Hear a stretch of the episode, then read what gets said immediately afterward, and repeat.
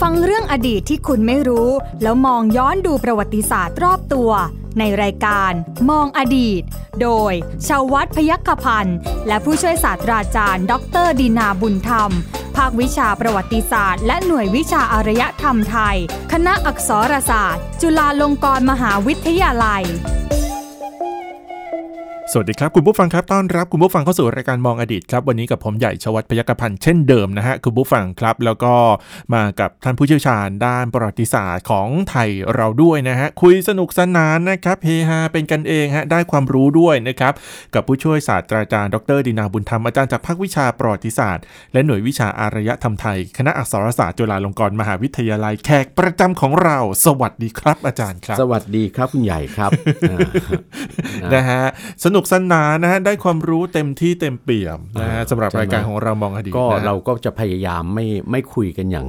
อย่างมันอย่างให้เครียดอ่ะใช่ไหม โอ้ยอาจารย์ นะ ทุกวันนี้ก็เครียด ทุกวันอนี้ยู่ มีเรื่องอะไรให้เราเครียดมาก ใช่ แล้วใช่ไหมครับ ใช่ แล้วก็ ฮะ มาคุยกับคุณใหญ่ทางวิทยุเนี่ย บอกแล้วว่าจุดยืนคือจะไม่มาอะไรนะเลคเชอร์ เหมือนเราอยู่ในห้องเรียน นะใช่ ใช่ไหม ฮะ นะครับ อ่ะนะครับทำตัวสบายๆ ใช่ ฟังรายการมองอดีต แต่ว่าวันนี้เนี่ยนะฮะคุณบุ๊ฟังครับเราจะพูดถึงเรื่องราวของท้องถิ่นกันบ้าง แต่ละท้องถิ่นเขามีเรื่องราวมีประวัติศาสตร์มีความเป็นมาเฉพาะตัวใช่ไหมฮะอาจาร ถู ย์ กต้อง มันจะไม่เหมือนกันเลยอ่ะสมมุติถ้าแบ่งแยกเป็นตามจังหวัด 77 จังหวัดเนี่ย ใช่ ก็จะไม่เหมือนกัน ก็จะมีเรื่องราวใช่ไหม อ่าฮะ ความเป็นมาหรืออดีตของแต่ละบ้านแต่ละเมืองทั้งสิ้น ครับ ใช่ไหมครับ ครับ หรือที่เราเรียกกันว่า เรียกลักษณะการศึกษาอดีต อืม หรือประวัติศาสตร์ในลักษณะนี้ว่าประวัติศาสตร์ท้องถิ่น อืม นะครับเป็นเป็นกระแสการศึกษาวิชาประวัติศาสตร์อีกแนวหนึ่ง ครับ นะครับเพราะว่าคุณใหญ่คงเห็นนะว่าในบ้านเราเนี่ยนะส่วนใหญ่แล้วการศึกษาวิชาประวัติศาสตร์ในบ้านเราเนี่ย ครับ ที่เราต้องศึกษากันมาตั้งแต่ระดับประถมมัธยมเอ่อเข้ามหาวิทยาลัยไปแล้วก็มีการศึกษากันอีกใช่ไหม ค ค รั รั บบ เอ่อแล้วก็มีการทำวิจงวิจัยอะไรต่างๆใช่ไหมในสาขาวิชาประวัติศาสตร์เนี่ยส่วนใหญ่แล้วมันจะเป็นประวัติศาสตร์ลักษณะไหน การเมือง าร เศรษฐกิจ ใช่ สังคม สังคม ของของประวัติศาสตร์ระดับรัฐอะระดั ผ บ ม ชาติ ผมมองว่าเป็นการศึกษาแบบระดับใหญ่ ถูกต้องระดับชาติ ๆ อืม ประวัติศาสตร์ชาติอะว่างั้นเถอะ ครับผม นะครับ โดยเฉพาะการเมืองใช่ไหมประวัติศาสตร์ชาติที่แล้วประวัติศาสตร์ในระดับชาติของเราเนี่ยถ้าเรามองไปแล้วเนี่ยนะครับ เรามองไปแล้วจริงๆเนี่ยเราจะเห็นแต่ประวัติศาสตร์ที่ที่มีบทบาทของอะไรทั้งสิ้นเลย ชนชั้นปกครอง ถูก ชนชั้นสูง ใ ชนชั้นปกครองใช่ไหมครับ รวมถึงเรื่องเศรษฐกิจเรื่องของสังคมด้วยใช่ไหม ครับ แต่ว่าตัวตนและบทบาทของของผู้คนธรรมดา หรือคนซึ่งไม่ได้อยู่ในในอะไรศูนย์กลางของรัฐน่ะ ครับ ในในเมืองหลวงในศูนย์กลางของรัฐ ในศูนย์อำนาจ อย่างที่ไหนอย่างกรุงสุขโขทัยเมืองเชียงใหม่ของล้านนา กรุงศรีอยุธยา กรุงธนบุรี กรุงรัตนโกสินทร์เนี่ย ครับ คนที่อยู่ตามอะไรนะ หัวเมืองใช่ไหมหรือที่เขามีศัพท์เฉพาะเรียกว่าคนชายขอบอะ อืม หายไปหมดเลยถูกไหมล่ะ ไม่ค่อย ใน พูดถึงนะ นั่นถูกถูกต้องคือเหมือนกับว่าไม่มีบทบาท แต่มันจะเป็นไปได้ยังไงคุณใหญ่ ใช่ไหมว่าในในในพัฒนาการจากอดีตสู่ปัจจุบันเนี่ยนะครับ จะมีแต่คนระดับสูงชนชั้น อืม ปกครองเท่านั้นเหรอที่มีมีบทบาทในการในการพัฒนาการเมืองเศรษฐกิจสังคมของบ้านเมืองเนี้ยสืบมาจนกระทั่งถึงปัจจุบันเนี่ยใช่ไหมแต่ว่าเผอิญไอ้การบันทึกที่เป็นลายลักษณ์อักษรเนี่ย ครับ ใช่ไหมครับไปบันทึกถึงถึงกิจกรรมเฉพาะตรงส่วนกลางอะ อืม ซึ่งและกลุ่มคนที่สามารถที่จะมีมีอำนาจในการบันทึก ครับ ได้เนี่ยมันก็คือคนระดับสูงใช่ไหม อืม ชนชั้นปกครองเท่านั้นใช่ไหมค ครั รับบ เอ่อเพราะฉะนั้นเรื่องของของคนชายขอบอะชาวบ้าน ชาวไร่ชาวนา ตลอดจนคนที่เขาอยู่ตามป่าตามเขาตามชายทะเลอะไรต่างๆเหล่าเนี้ยเอ่อก็จะไม่ได้รับการบันทึก อืม แต่ก็ไม่ได้หมายความว่าหายไป มันมันมันมันเหมือนเป็นวิถีชีวิตที่เราอยู่กันจนชินตาไม่ต้องบันทึกก็ได้ ถูกต้อง เพราะเรามองเห็นหรือเปล่า อ่าหรือเขามองว่าสมัยอดีตอะเขามองคว่ารับ ไม่ได้มีความสลักสำคัญอะไร ความสำคัญจริงๆอยู่ที่ส่วนกลางอยู่ที่รัฐะใช่ไหมซึ่งจริง ๆ แล้วเนี่ย แล้วถ้าเรามองในมุมของคนปัจจุบัน ครับ เวลาเราศึกษาประวัติศาสตร์เนี่ย โอ้ย การศึกษาประวัติศาสตร์ท้องถิ่นเนี่ยคุณใหญ่ ศึกษาวิถีชีวิตศึกษาอะไรต่างๆเนี่ย ซึ่งแม้ไม่มีอะไรบันทึกไว้เป็นลายลักษณ์อักษร แต่พอเราลงไปในท้องถิ่นเนี่ย ครับ เราจะเห็นสิ่งที่เราเรียกว่าร่องรอยอะ อืม ร่องรอย ใช่ เช่น ที่เราอาจจะสืบค้นได้ใช่ไหมจากอะไรนะ ชื่อบ้านนามเมือง หรือว่าเราไปคุยกับคนในท้องถิ่น คนรุ่นผู้ใหญ่รุ่นอะไรต่างๆเนี่ยเขาจะมีชุดความทรงจำของเขาจากอดีตนะครับ ในในบริเวณพื้นที่ตรงนั้นอ่ะให้เราเก็บเล็กผสมน้อยเอามาร้อยเรียงกันเป็นประวัติศาสตร์ท้องถิ่นได้ ซึ่งก็เราก็จะเห็นสีสันของเขาออกมาอีกรูปแบบหนึ่ง อืม ใช่ไหมครับ ซึ่งอาจจะช่วยเติมเต็ม ประวัติศาสตร์กระแสหลัก ครับ ที่เราศึกษากันได้ด้วย อืม นะครับ ฮมันไม่ใช่แค่แค่แค่เมืองรองเท่านั้นนะ ถู ฮะ กต้อง อาจารย์มันก็จะมีอย่างเมืองที่แบบอ่าเมืองทั่วๆไปอ่ะสมมติเราพูดถึงจังหวัดแม่ฮ่องสอน อ่ เราก็จะรู้แค่แค่ว่าเป็นเมืองท่องเที่ยว เป็น ครับ เมืองที่มีพี่น้องชนเผ่าต่างๆ อ ถู ยู่ กต้อง ร่วมกันใช่ไหมฮะ แต่เราไม่สามารถที่จะเจาะลึกลงไปได้เลยว่า ว่ามาจากไหนเกิดขึ้นได้ อ่ายั ยังไงอะไร ใช่ คือคือคือถ้าเป็นระดับผมเนี่ยก็จะประมาณหนึ่ง ครับ อ่านะฮะแต่ว่ามันก็จะมีเรื่องราวแล้วก็ ค ป รับ ระวัติศาสตร์ในตัวของมัน ใช่ ถ้าเราลงไปศึกษาใน อืม พื้นที่นะค ค รั รั บบ นะอ้าวอย่างวันนี้นะครับ พูพูดพูดแล้ว เรื่องประวัติศาสตร์ท้องถิ่น เพราะฉะนั้นลองมาศึกษาประวัติศาสตร์ท้องถิ่นกันเถอะ ผม นะ เอาผมเอาใกล้ๆ เอาใก รุง ล้ ทพ ๆเอา ก่น ใกล้ๆกรุงเทพซึ่งอีกเหมือนกัน แล้วคุณใหญ่ก็จะบอกอาจารย์ว่า ตายผมไม่คิดเลย ว่าเมืองใกล้กรุงเทพแค่เนี้ยจะมีประวัติศาสตร์ ท้องถิ่นอะไรยืดยาวเป็นตุเป็น ตะ อาจารย์เสนอ ใช่ไหม อาจารย์เสนอจังหวัดชนบุรี อ๋อ มา ใช่ไหม ทีนี้ผมก็มองว่าอ้าวชลบุรีเองก็เป็นเมืองอ่ะเมืองอุตสาหกรรม ครับ เมืองท่อ ทุ ง กวัน เที่ นี้ ยว ใช่ไหม เมืองอุตสาหกรรม เมืองท่องเที่ยวเมือ ใช่ งอ่าอะไรนะ เมืองเมือง เมืองบันเทิง เมืองบันเทิง เมืองทหารเรืออะไร แบบนั้น เมืองทหารเรืออย่างเงี้ยอ่า ค่ะซึ่งปัจจุบันนี้ขับรถจากกรุงเทพไปเนี่ย ชั่วโมงนิดๆก็ถึง โอ้ย แล้ว ขึ้นมอเตอร์เวย์ก็ถึง อ่า แป๊บเดียวก็ เดี๋ยว ถึง นี้มี ฮะ มอเตอร์เวย์ออกไป ใช่ เนี่ยมอเตอร์เวย์ก็เป็นส่วนหนึ่งของของประวัติศาสตร์ท้องถิ่นนะจะบอกให้ ลองขับเส้นสุขุมวิทสิ เอออ่าได้ใช่ นะครับ รถติดอีก เออรถติดอีกอะไรอย่างนั้นนะครับ นะครับ เพราะฉะนั้นอย่ากระนั้นเลยขอคุยหน่อยดีกว่า เกี่ยวกับประวัติศาสตร์ท้องถิ่นของชนบุรี ของจังหวัดชนบุรี ครับ นะครับ อาจารย์บอกว่ามันมีพัฒนาการเรื่องของชุมชนในมนุษย์ ถู ยุ กต้ ค อง แรกของที่ ถู ชลกต้อง บุรีด้วยเหรอฮะ นะครับ ไอ้พื้นที่ที่จะจะเป็นจังหวัดชนบุรีในปัจจุบันเนี่ย ครับ เขตจังหวัดชนบุรีปัจจุบันนี้เนี่ยเอ่อคุณใหญ่ต้องเข้าใจนะว่าพื้นที่จังหวัดชนบุรี ซึ่งปัจจุบันนี้เนี่ยอาณาเขตตรงนั้นอ่ะเขาเรียกว่าภาคตะวันออก ใช่ ไหม ครับ ภาคตะวันออกของประเทศไทยนะครับ แต่จังหวัดชนบุรีเนี่ยจริงๆไม่ใช่จังหวัดเล็กนะ จังหวัดใหญ่ เป็นจังหวัด ฮะ ใหญ่ และเป็นจังหวัดใหญ่ที่มีหลายอำเภอ ถูกต้อง อุ้ยตายลืมไป ว่า ลืมดูข้อมูลไปว่าจังหวัดชนบุรีมีกี่อำเภ อ ตายแล้วนั่นเป็นอะไรเป็นอะไรเป็นอะไรเดี๋ยวท่านที่สนใจไปตามดูเอานะ ใช่ ครับ ฮะ เอ่อแต่ว่าจังหวัดชนบุรีเนี่ยมีพื้นที่ถูกไหมในปัจจุบันเนี่ยเราเห็นมีพื้นที่เป็นเป็นสองส่วนด้วยกัน ครับ ส่วนหนึ่งคือพื้นที่ชายฝั่งทะเล อ่าใช่ เราจะคุ้นกับฝั่งนั้นมากกว่า เพราะว่า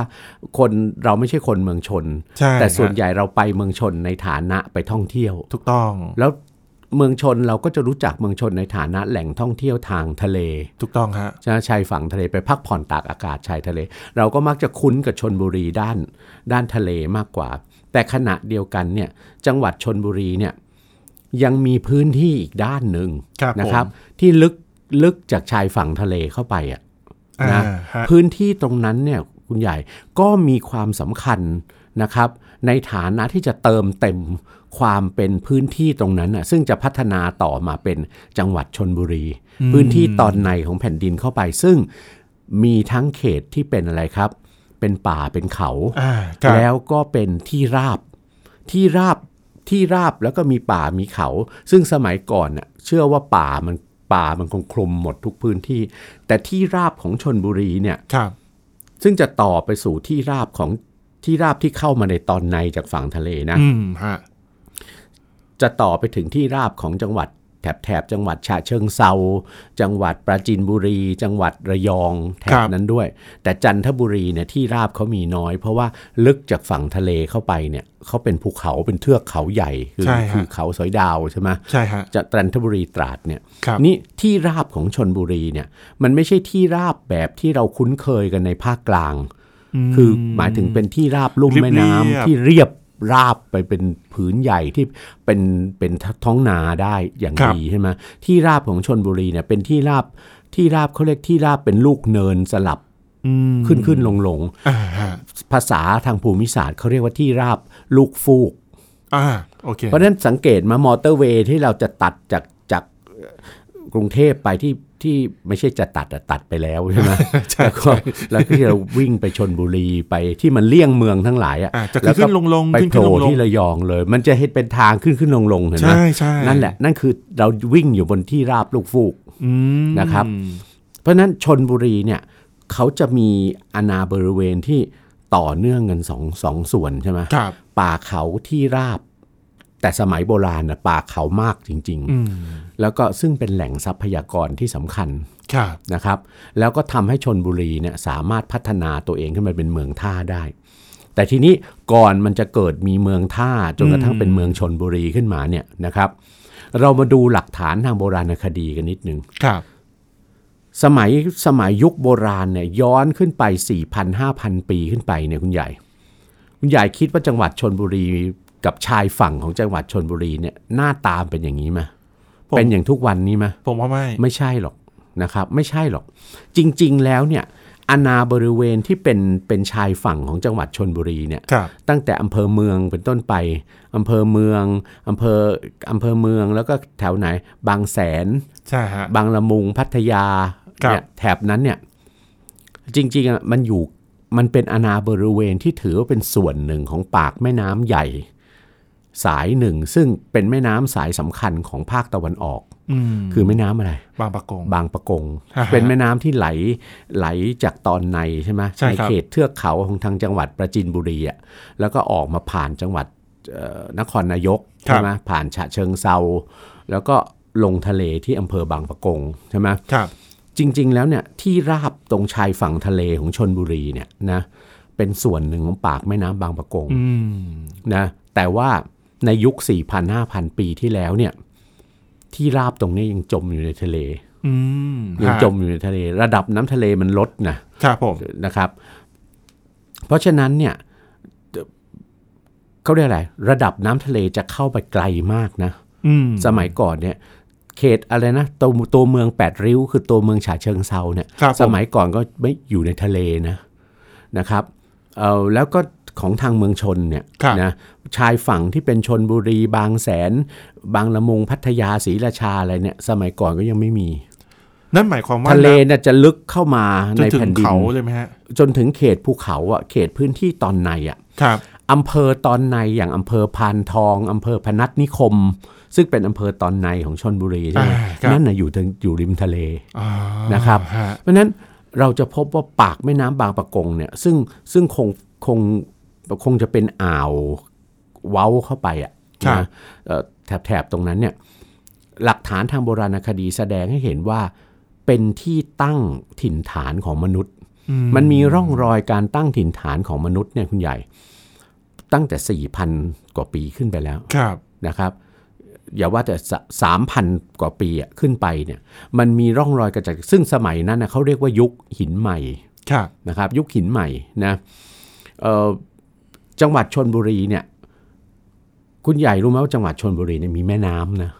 นะ มีแม่น้ำซึ่งเป็นแม่น้ำธรรมชาตินะ แต่ว่าคนไม่ค่อยรู้จักชื่อเสียงกันเพราะปัจจุบันนี่มันตื้นเขินไปแล้ว นั่นสิ ครับ ชื่อว่าแม่น้ำพานทอง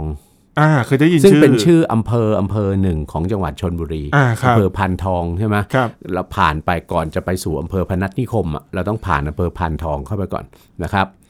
เอ่อชื่อแม่น้ำพานทอง แม่น้ำพานทองเนี่ยเป็นแม่น้ำที่กำเนิดจากจากแควเล็กแควน้อยที่ไหลออกมาจากเขตเทือกเขาตอนในอะ ครับ เมืองชนเนี่ยลึกเข้าไปตอนในมีภูเขาสำคัญ เป็นเทือกเขาใหญ่นะ ชื่อว่าเทือกเขาเขียว อืม ที่เป็นสวนสัตว์เปิด ครับ เป็นที่ตั้งสวนสัตว์เปิดเขาเขียวอะ อ่า นะครับ เขาเขียวเป็นเขาลูกที่สูงที่สุด อืม แล้วเขาเขียวเนี่ยความสูงของเขาเขียวเนี่ยเข้าใจว่าเกือบเกือบเกือบเกือบพันเมตรอะนะเอ่อเห็นไกลเข้ามาถึงกรุงเทพนะ อ่าครับ ตึกแถวกรุงเทพเนี่ยตึกแถวแถวจุฬานะเอ่อแล้วแถวแถวแถวราชเทวีปทุมวันตึกสูงสูงๆแถวนั้นอะถ้าวันไหนอากาศดีอะ แบบท้องฟ้าเคลียร์นะ อ่า ฮะ เรามองไปทางทิศตะวันออกเราจะเห็นเทือกเขาเขียวกับเกาะสีชัง อืม นะครับเพราะฉะนั้นอ่าเทือกเขาตรงนั้นเป็นเทือกเขาตอนในแล้วมันก็จะไปต่อกับไอ้เทือกเขาอะไรอะเทือกเขาชะเมาของระยอง ครับ เทือกเขาสอยดาวของจันทบุรี ตรงนั้นน่ะแล้วก็เป็นผืนป่าใหญ่ ครับ นะครับ เพราะฉะนั้นเอ่อมันจะมีพื้นที่สองส่วนใช่ไหมป่าเขากับทะเล อืม นะเพราะฉะนั้นเป็นที่ตั้งถิ่นฐานของมนุษย์ได้เป็นอย่างดี ครับ มนุษย์ในสมัยอดีตน่ะแล้วก็แม่น้ำแควเล็กแควน้อยทั้งหลายมันไหลลงมารวมกันเป็นแม่น้ำพานทอง ครับ ใช่ไหมบริเวณแม่น้ำพานทองอ่ะมีแหล่งที่ตั้งถิ่นฐานของมนุษย์ตั้งแต่ยุคหินใหม่ กระจัดกระจายอยู่เต็มไปหมดเลย อืม นะครับ และในเขตอำเภอพนัสนิคมด้วย ที่สำคัญที่สุดนะคุณใหญ่ แหล่งโบราณคดีที่สำคัญระดับโลกเลยนะครับ ที่พบในเขตจังหวัดชนบุรี แหล่งโบราณคดียุคก่อนประวัติศาสตร์ ที่สำคัญระดับโลกเลยเนี่ยนะครับ คือที่โคกพนมดีนะโคกพนมดีอยู่ในเขตอำเภอพนัสนิคม ที่ตำบลโคกพนมดีเนี่ยในเขตอำเภอพนัสนิคม จังหวัดชนบุรี เป็นส่วนหนึ่งของปากแม่น้ำบางปะกง อยู่ใกล้ปากแม่น้ำบางปะกงมากเลย อืม นะตรงนั้นเนี่ยพื้นที่ตรงนั้นเนี่ยปัจจุบันมันจะมีลักษณะเป็นเป็นพื้นที่ที่น้ำท่วมถึง ก็คือน้ำบริเวณน้ำจากรอยต่อของแม่น้ำกับทะเลอะ อ่าครับ มันจะขึ้นมาท่วมถึงบริเวณนั้น เพราะฉะนั้นมันก็คงเป็นเช่นนั้นอยู่ในในสมัยอดีตไกลโพ้นตรงนั้นด้วย เพราะฉะนั้นเท่ากับว่ามนุษย์ที่ตั้งชุมชนอยู่ตรงนั้นเนี่ยคุณใหญ่ ที่โคกพนมดีเนี่ย ซึ่งเป็นเนินน่ะมันเป็นมันเป็น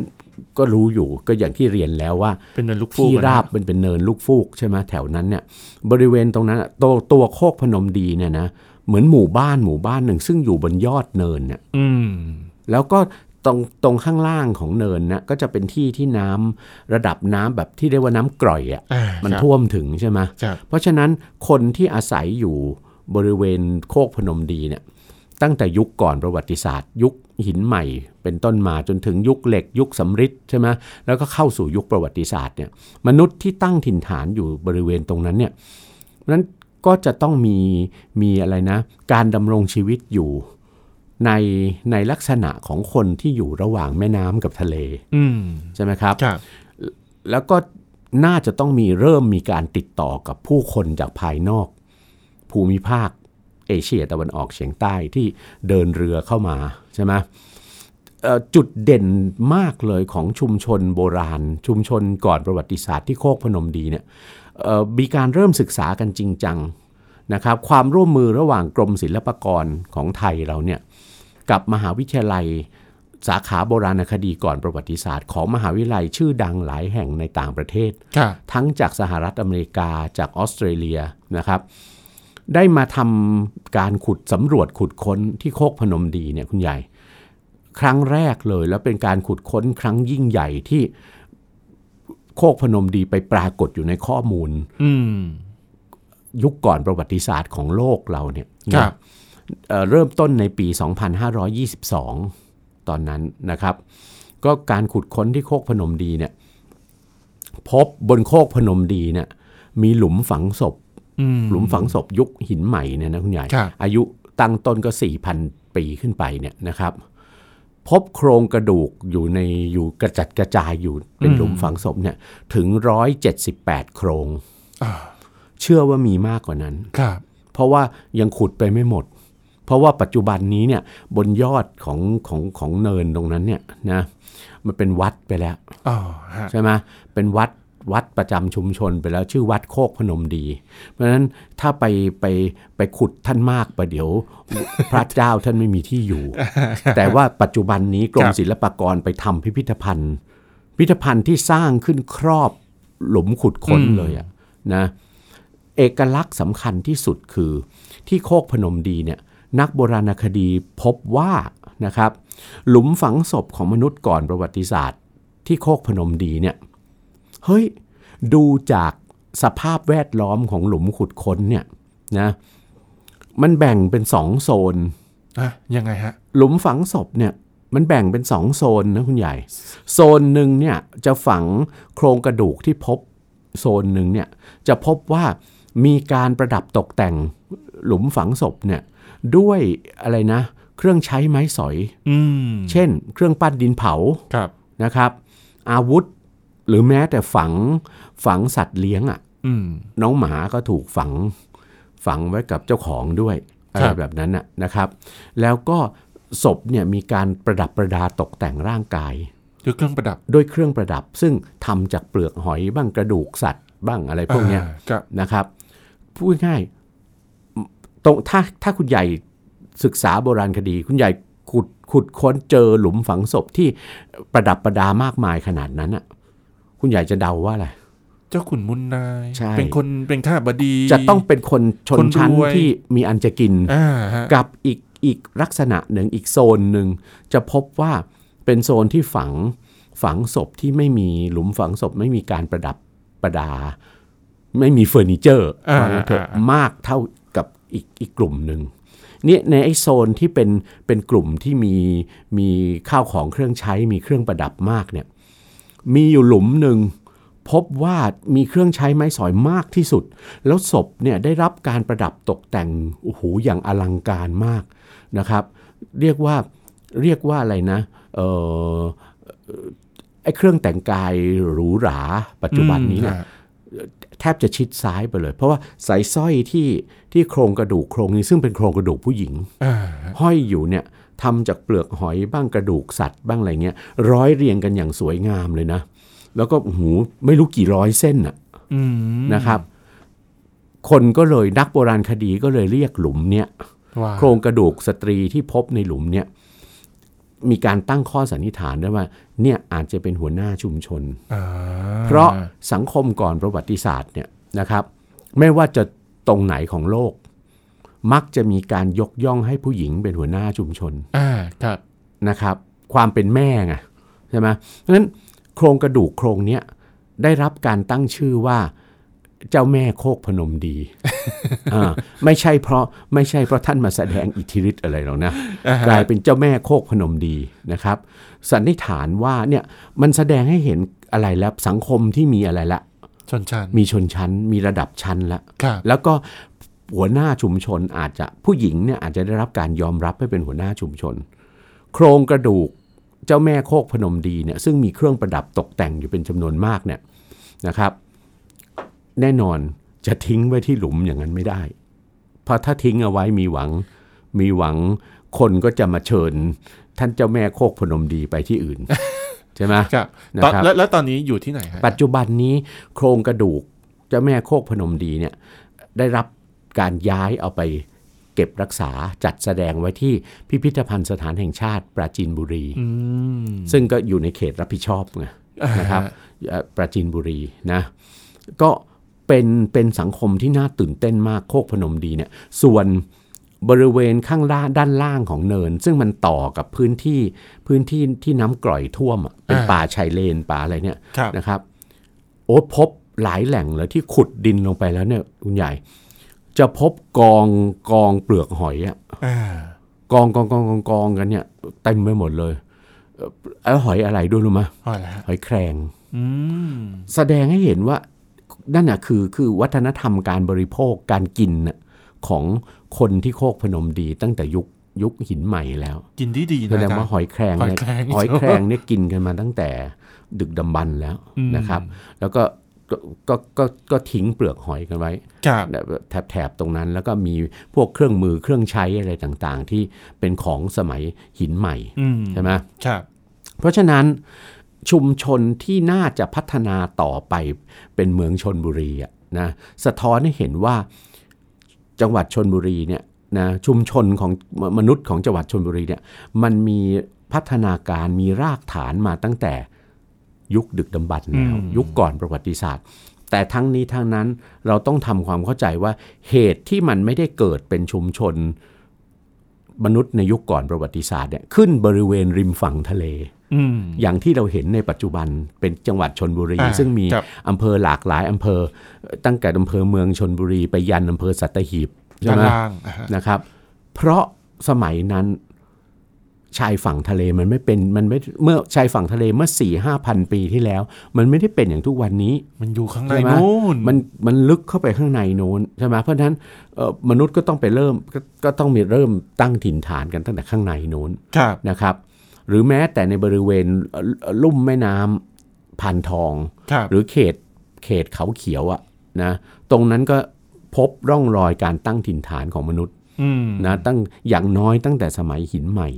ครับ นะครับปั๊บก็คือ 4,000 ปีขึ้นไปอะนะครับ อืม นะ เนี่ยฮะ เรื่องราวของจังหวัดชนบุรีไม่คิดว่าจะมีอะไรขนาดนี้นะ เออ นั่นหมายความว่า แล้วเห็นไหม อ่าฮะ คนไปชนบุรีเนี่ย นั่งรถกันไปเนี่ย เคยคิดจะไปดูไหมโคกพนมดีเนี่ย เอ่อโคกพนมดีคืออะไรก่อนอาจารย์ อะไรนะ เออโคกพนมดีคืออะไร ใช่โคกพนมดีคืออะไรก่อนอาจารย์ เออทุกคนทุกคนพอขึ้นมอเตอร์เวย์ปุ๊บ ใจไปอยู่พัทยาแล้ว ไม่ไม่ก็สัตหีบ สัตหีบบางแสนอะไร ใช่ เงี้ยใจไปอยู่ตรงนั้นละนะเอ่อก็เข้าใจอะว่าคุณจะไปพักผ่อน เอ๊ะอาจารย์โคกพนมดีมอเตอร์เวย์ผ่านไหม ไม่ผ่าน อ่า นะฮะไม่ผ่านอ่ามันมันมันมันเป็นมันเป็นทางที่เส้นทางหลักไม่ผ่านแต่ว่าถ้าจะถ้าจะไปโคกพนมดีก็ต้องแยกเข้าอำเภอบางปะกงก่อน อ่า ใช่ไหมแยกเข้าอำเภอบางปะกงอ่ะไปทางบางปะกงก็ได้ ไปทางพนัสนิคมก็ได้ อ่าน นะครับ แต่อย่าว่าอย่างนั้นอย่างนี้เลยคุณใหญ่เอ่อชนบุรีเนี่ยน่าเสียดายนะว่า พื้นที่ซึ่งอยู่ตอนในเข้าไปเนี่ย เขามีของดีเยอะ แต่ไม่ค่อยโปรโมทเนอะอาจารย์ ไม่มีคนแต่ว่านักท่องเที่ยวอ่ะไม่ค่อยเข้าไป อืม อำเภอพนัสนิคมเนี่ยมีอะไรดูมากมายเครื่องจักสารของพนัสนิคมก็ชั้นหนึ่งเลยนะครับ ส่งออกไปญี่ปุ่นราคาใบละสามสี่หมื่นน่ะ อืม กระเป๋ากระเป๋าสารไม้ไผ่ของพนัสนิคมอ่ะ อ่าฮะ เออแต่คนไทยเองไม่รู้นะครับ ไม่รู้ว่าจังหวัดชนบุรีมีของดี อย่าว่าอย่างนั้น ถึ อง ขนาด ย่างนี้เลย นั้น เวลาผมไปผมก็ไปนั่นแหละ ทุกคนก็ตรงไปชายหาด ตรงไปชายหาด เอออย่างเดียวใช่ไหม อ่า เพราะฉะนั้นอันเนี้ยเอ่อในตอนเนี้ยก็จะพยายามมาบอกด้วยว่าชนบุรีไม่ได้มีแต่ชายหาดนะ เอาล่ะครับคุณผู้ฟังครับนี่คือเรื่องราวของจังหวัดชนบุรี ในเรื่องของพัฒนาการของชุมชนมนุษย์ยุคเริ่มแรกนะครับคุณผู้ฟังฮะวันนี้ขอขอบคุณคุณผู้ฟังนะที่ติดตามรับฟังนะครับ ผมใหญ่ชวัฒน์ประยักพันธ์แล้วก็ผู้ช่วยศาสตราจารย์ดรดินาบุญธรรมลาคุณผู้ฟังไปก่อนครับ สวัสดีครับ สวัสดีครับ ติดตามรายการได้ที่ www.thaipbspodcast.com แอปพลิเคชัน Thai PBS Podcast หรือฟังผ่านแอปพลิเคชัน Podcast ของ iOS Google Podcast Android Podbean SoundCloud และ Spotify ติดตามความเคลื่อนไหวของรายการและแสดงความคิดเห็น โดยกดถูกใจที่ facebook.com/thaipbspodcast